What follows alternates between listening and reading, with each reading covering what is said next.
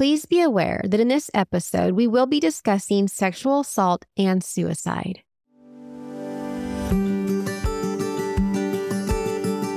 You're listening to Rock Your Kindness, a new podcast presented by Love What Matters and dedicated to highlighting incredible stories surrounded by kindness. I'm your host, Tracy Farron, author, speaker, cancer thriver, and online creator. But what I really love to do is inspire others to be kinder to themselves and those they encounter because you never know how your kindness can change the trajectory of not just your life, but the life of another. I drove to the Sunshine Skyway Bridge and had every intention of ending things right there. Then music found a way to speak to me. Brave by Sara Bareilles came on, and the line, Show me how big your brave is, just hit me like a ton of bricks. I drove home and cried for hours. I realized I needed help and started going to therapy. But that was a long road. So, you have been sexually assaulted three times, you're self harming, you're drinking, you're doing drugs, and you said you found yourself at the Sunshine Skyway Bridge, correct? Yep, that's the Tell bridge. me about that.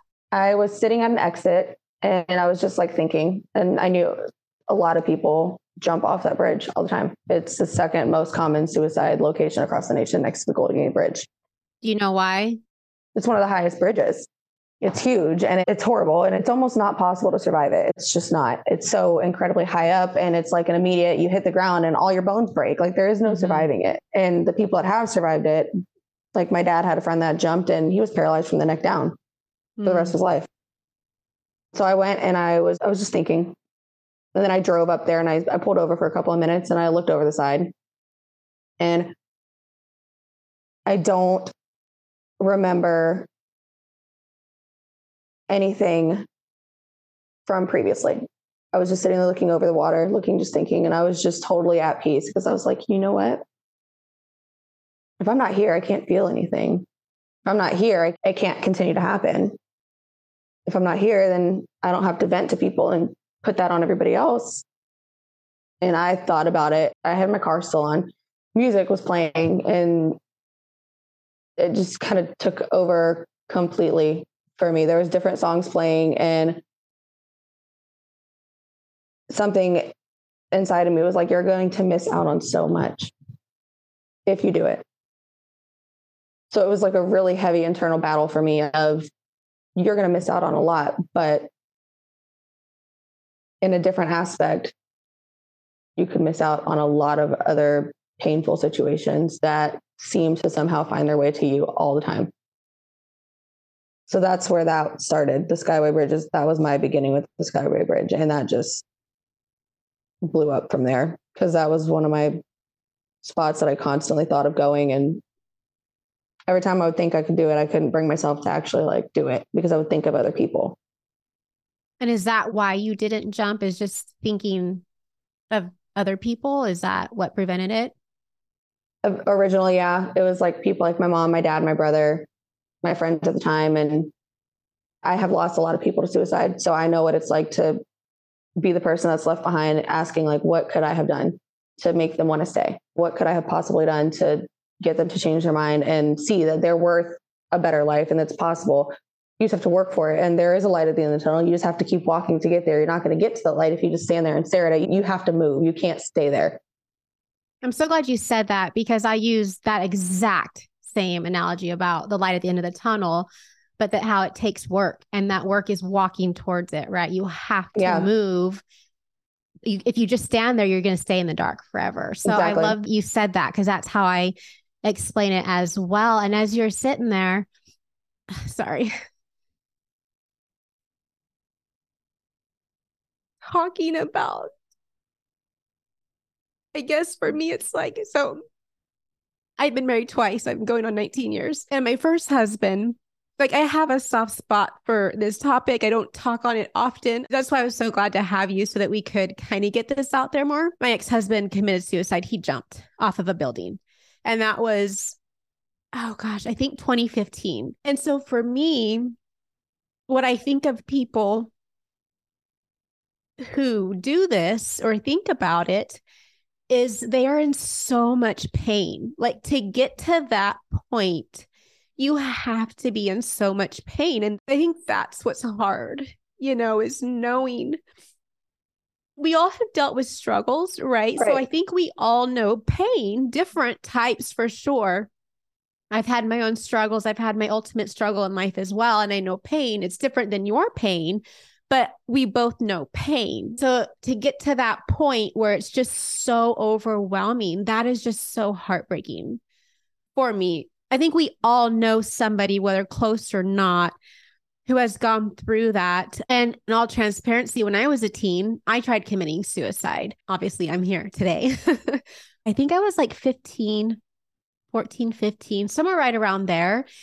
And I was in so much emotional pain. And of course, at that age, we don't know how to cope, right? Mm-mm. And the only way I thought, okay, I can't handle this pain. How can I get out of it? And so I ate a whole bottle of Tylenol pills, which whatever was left in the bottle is what I right. swallowed. And I felt bad really fast. So I called my parents because I it scared the crap out of me, honestly. So they had to pump my stomach and keep me awake because I think so much Tylenol was in my system that I was trying to doze off. And I remember them just trying to keep me awake. I don't know if dozing off is really bad or once you're asleep, it maybe it's hard to bring you back. But I just remember that being their big thing was keep her awake, keep her awake. They kept rubbing my chest, think my sternum or something. And there's one thing he said the the EMT or whatever he was. There's one thing he said that has always stayed with me, and it's actually in my book. I talk about this. Is he said, "She's so pretty. Why would she do this?" And I remember thinking, what the hell does my look what does that have to do with anything? So pretty girls can't be sad, struggle, be in pain. Pretty girls are supposed to have an easy life. Like, mm-hmm. I don't know why, out of that entire experience, out of everything, that stayed with me. And I just thought it was such a load of crap hearing It that. is. It is. I've been told you have it made. Like, what do you have to be upset about? And I'm like, what do you mean I haven't made? What do you mean? Like, and that's before they even ask, like, genuinely ask me, what happened? Yeah. What is what has hurt you so bad that you feel like your only way to escape your situation is to escape life? Yeah. And nobody talks about that. And I love that you said that whenever you were a teenager, you tried and it was unsuccessful, which I'm so sorry that you ever felt that way because it's one of the worst mm-hmm. feelings. And I don't wish that on anybody ever. But I don't think mental health is talked about enough, especially in the younger generation, because I know that when I was younger and I had those thoughts, I had absolutely no idea how permanent it actually was. I was totally clueless. I was like, I just won't be here. It'll be fine. I have three kids. My oldest is nine, my middle is seven, my youngest is going to be five next week. Oh God, he's so little too. It's terrifying because he's just tiny little thing. And I'm like, oh my God, you're going to go to kindergarten? Oh my God, he's so. They grow up fast. he's just so petite and just like tiny. And he's just so sweet. There's kids that are the age of my daughter that are taking their own lives. And mm-hmm. I just keep telling myself, like, there's no way that these children this age know exactly what they're doing. Like there's no way. Like even you said when you were younger, you were a teenager, and then it was scary because you started feeling those effects of mm-hmm. that medication. That's what I think about when I hear kids and teenagers and like the younger generation hurting themselves or taking their own lives, like looking back and I'm like, do they even realize what they're actually doing? I don't think anybody knows what depression is until they go through it. Mm-hmm. I don't think anybody knows what PTSD is or anxiety or schizophrenia or bipolar or multiple personalities or all the different broad spectrum mental health conditions that people go through until they actually go through it. They don't talk about it. So you don't know what depression is until you're 13, 14 years old, sitting there thinking that you don't want to be alive anymore. And then yeah. by that time, you're just like, oh, well, now what? Like nobody talks about it. And that's just another monster in itself. And it's like nobody wants to talk about it, but it's something that needs to be talked about because until it is, numbers are going to keep climbing and people are going to keep going. Yeah, out of fear, out of shame, people have a hard time opening up. Mom deserves the best, and there's no better place to shop for Mother's Day than Whole Foods Market. They're your destination for unbeatable savings, from premium gifts to show-stopping flowers and irresistible desserts. Start by saving 33% with Prime on all body care and candles. Then get a 15-stem bunch of tulips for just $9.99 each with Prime. Round out Mom's menu with festive rosé, irresistible berry chantilly cake, and more special treats. Come celebrate Mother's Day at Whole Foods Market. Another day is here, and you're ready for it. What to wear? Check. Breakfast, lunch, and dinner? Check. Planning for what's next and how to save for it? That's where Bank of America can help. For your financial to-dos, Bank of America has experts ready to help get you closer to your goals. Get started at one of our local financial centers or 24-7 in our mobile banking app. Find a location near you at bankofamerica.com slash talk to us. What would you like the power to do? Mobile banking requires downloading the app and is only available for select devices. Message and data rates may apply. Bank of America and a member FDIC.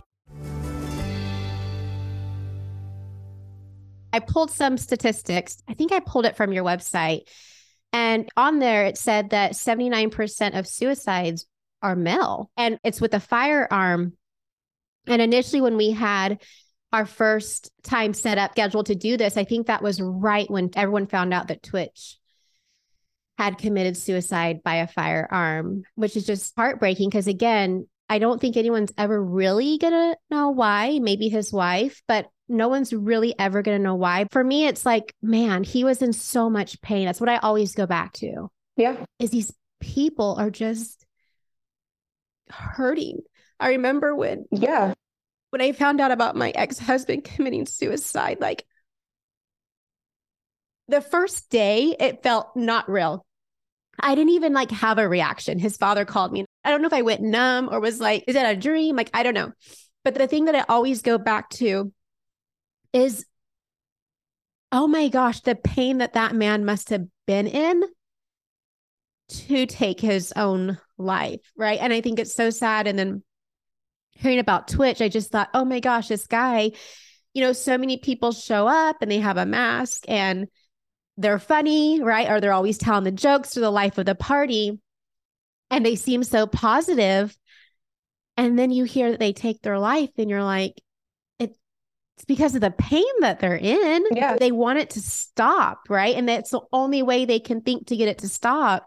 Really is just so heartbreaking. You on your website said that one in every 100,000 children ages 10 to 14 years old are lost by suicide. Seven in 100,000 teenagers ages 15 to 19 are lost by suicide each year. And then you put that one person every 40 seconds in the world.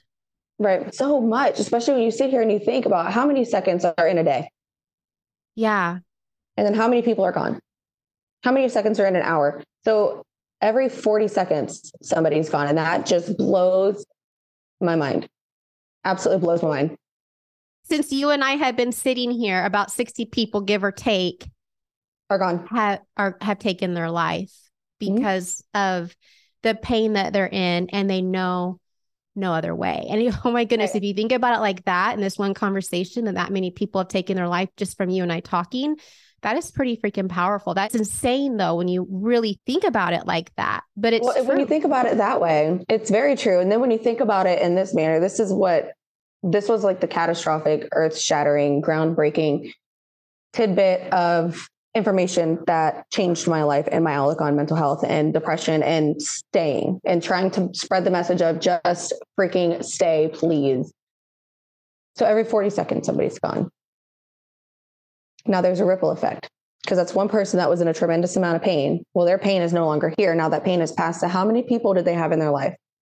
So now how many people every 41 seconds, every 42 seconds are now dealing with a loss and a new wave of depression where are they now blaming themselves? Are they now carrying this heavy weight of what could I have done? Are they going to now have this urge to hurt themselves or take their life because they feel somehow responsible for this other person who's no longer here. So it's a huge ripple effect that a lot of people don't realize.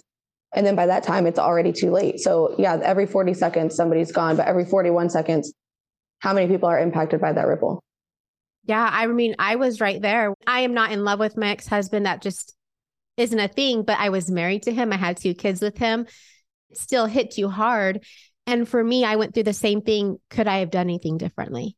Could I have been a better ex wife? Could I have tried to have him involved in my life more? Like just all these things. I think that's natural for people to feel that way. Although, like, logically, I knew that it wasn't my fault. I think the people you leave behind, like, you can't help but have those questions. And then, even though my husband now has adopted my girls, they're his girls now too, but they lost their biological father. Right. How is that going to impact them? It really is a lot. But I think even then, like, I think when somebody is in that state of mind, I don't know if thinking about other people in the moment, obviously, it's not enough. Mm-mm right? Because people do it all the time. So thinking of others, although it's very true that by somebody taking their life, other people, that pain is passed on, or certain amounts or certain types of pain is passed on to them, they're just not thinking about that.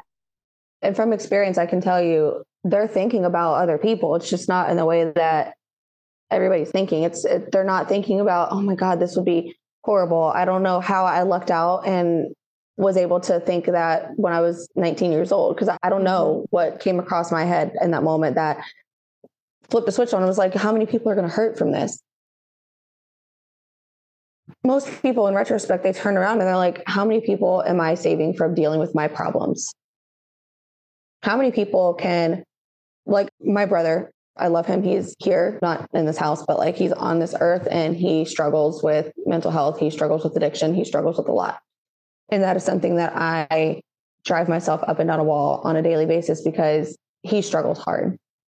And one of the things that he talks about is like, I wonder if my kids would be better off if I wasn't here. Mm. Because they see their dad going through something that they shouldn't have to see. You can say whatever you want. At the end of the day, nobody is going to permanently change somebody's mind. Ultimately, they have to be in control of themselves. But people want closure, they want answers, they want something that's going to give them the ability to let go of the pain of losing somebody. So they'll search for answers. And unfortunately, with suicide, that's an answer nobody's ever going to get. Somebody's going to carry the weight. Somebody is going to blame themselves, or multiple people are going to blame themselves. And that's something that I carry from friends that I thought I could help and I couldn't.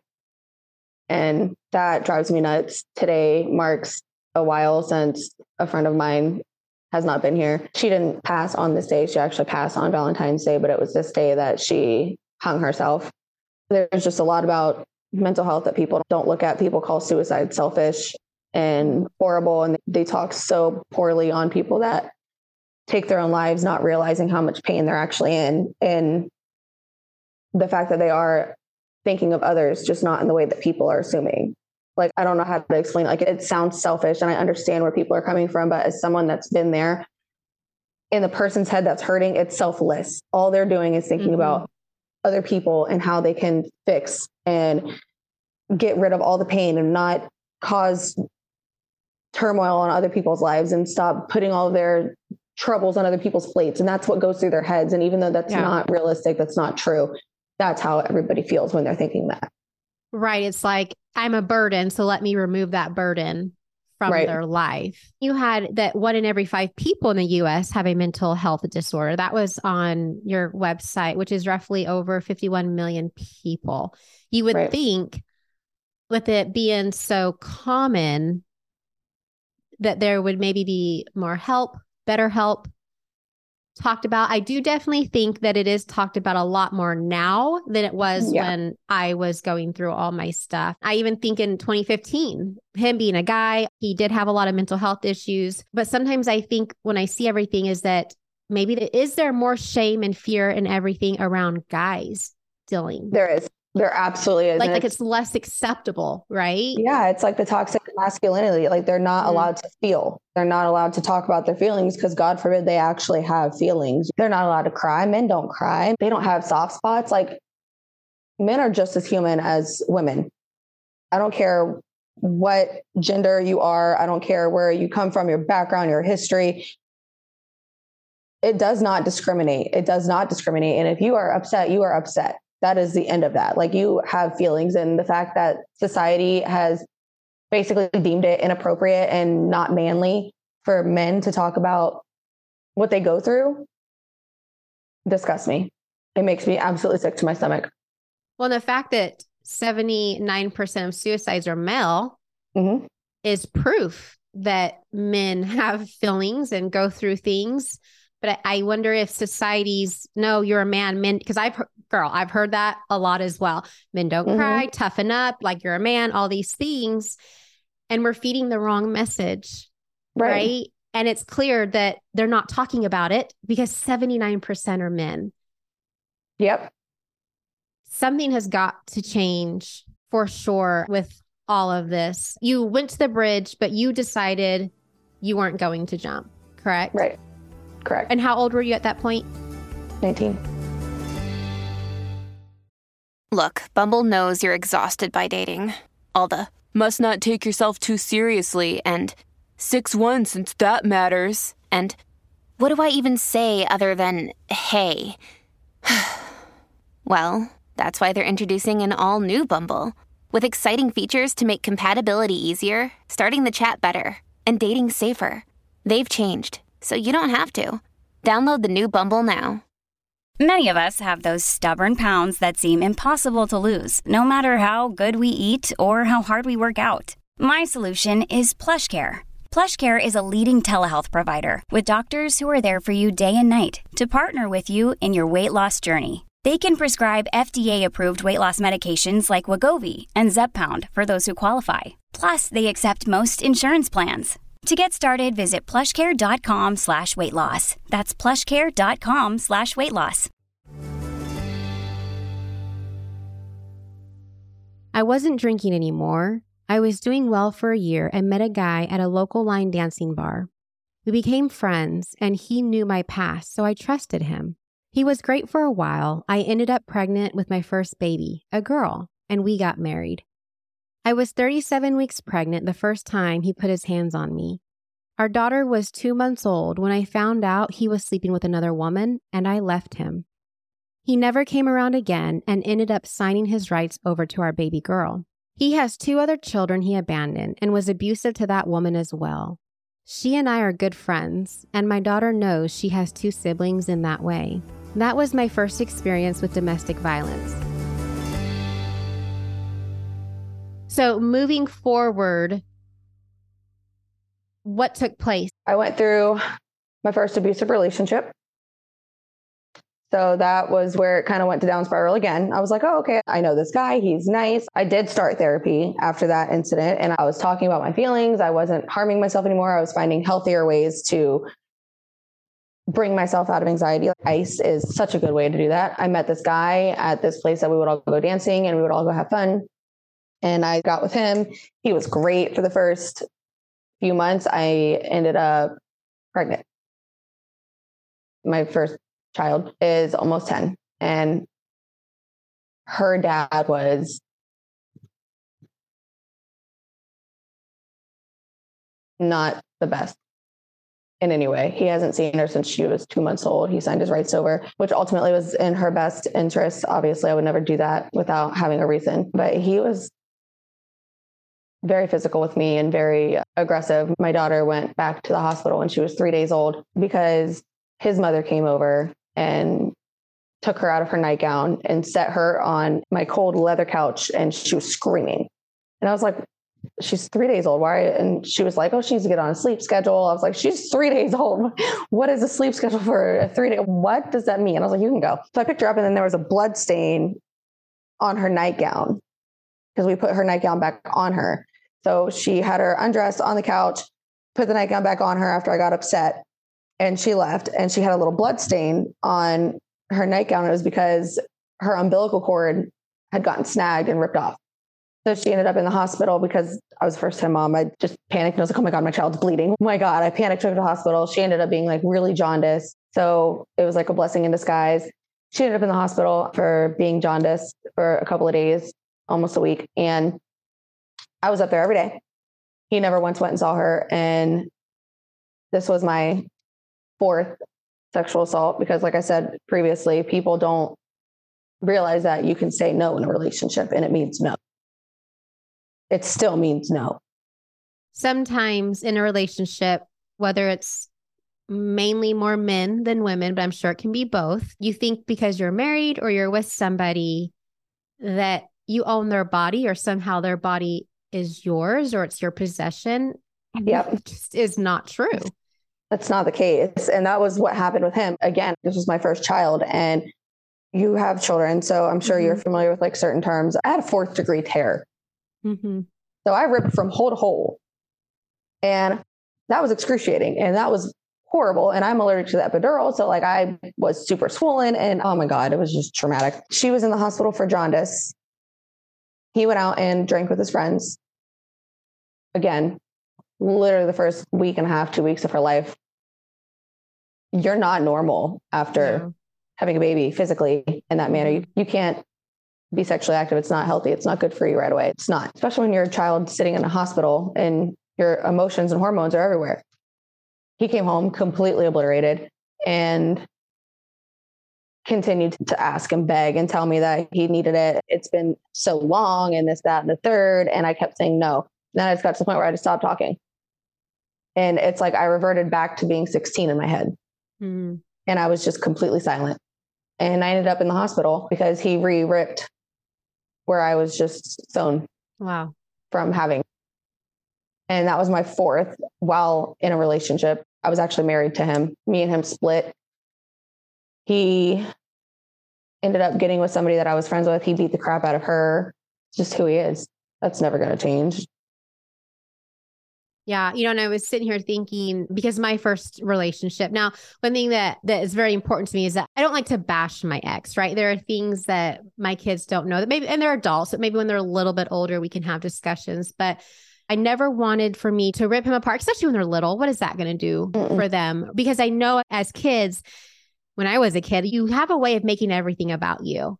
And so I never wanted to say anything bad to my children. I mean, I would be open to my husband sometimes now about the relationship, but I knew if I badmouth him to my girls somehow, because kids make everything about them, that somehow they would internalize that and make it their fault or whatever. So it's always been really important to me in anything not to bash them but then there's truth right and there's facts and that relationship that i was in did have a level of abuse so when i think about it and as i'm sitting here thinking about you and your story and everything that you've been through since you were 16 it makes me wonder as as women because of certain things that we have been through we settle for that because that's what we think we deserve yeah, there's a quote that I've heard that's we accept the love we think we deserve. And yeah, that has always hit a nerve for me. I feel like that's one of the most accurate things I've ever heard, as heartbreaking as it is. It's so incredibly true.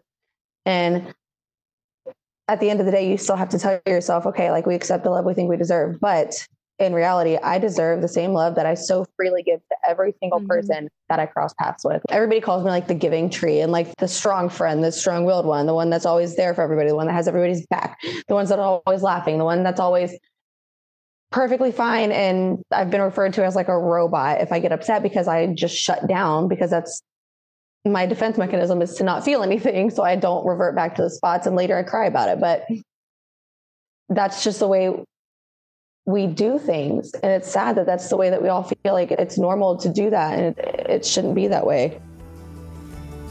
Yeah, for sure.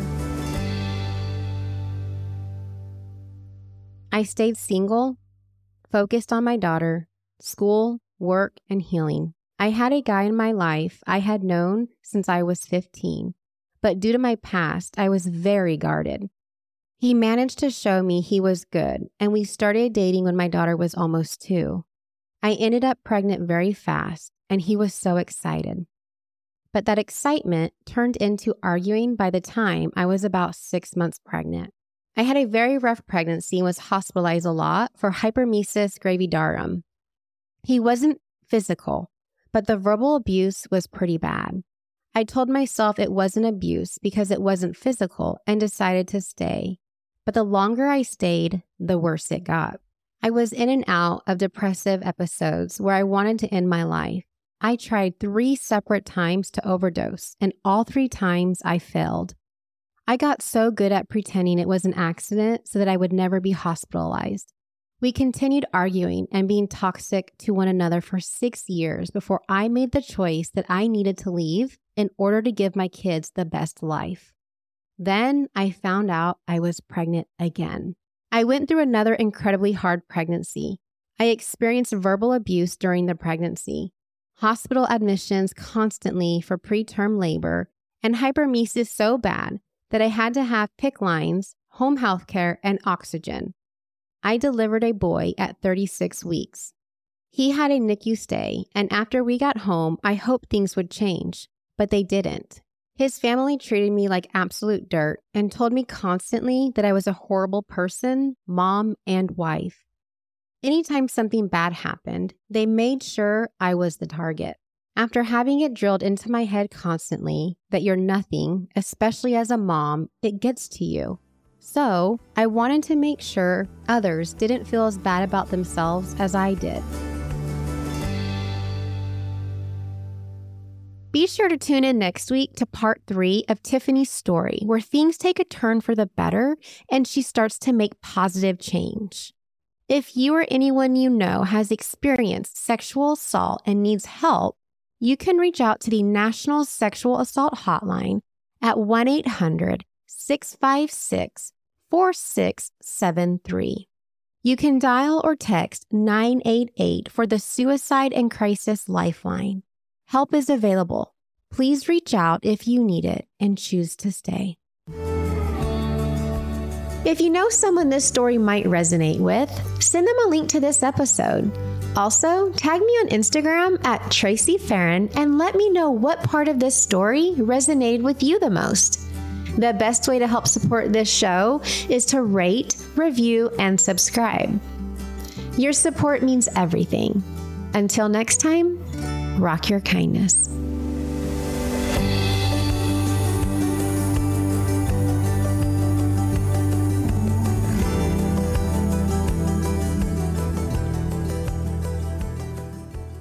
Hey, it's Ryan Reynolds, and I'm here with Keith, co star of my upcoming film, If, only in theaters, May 17th. Do you want to tell people the big news?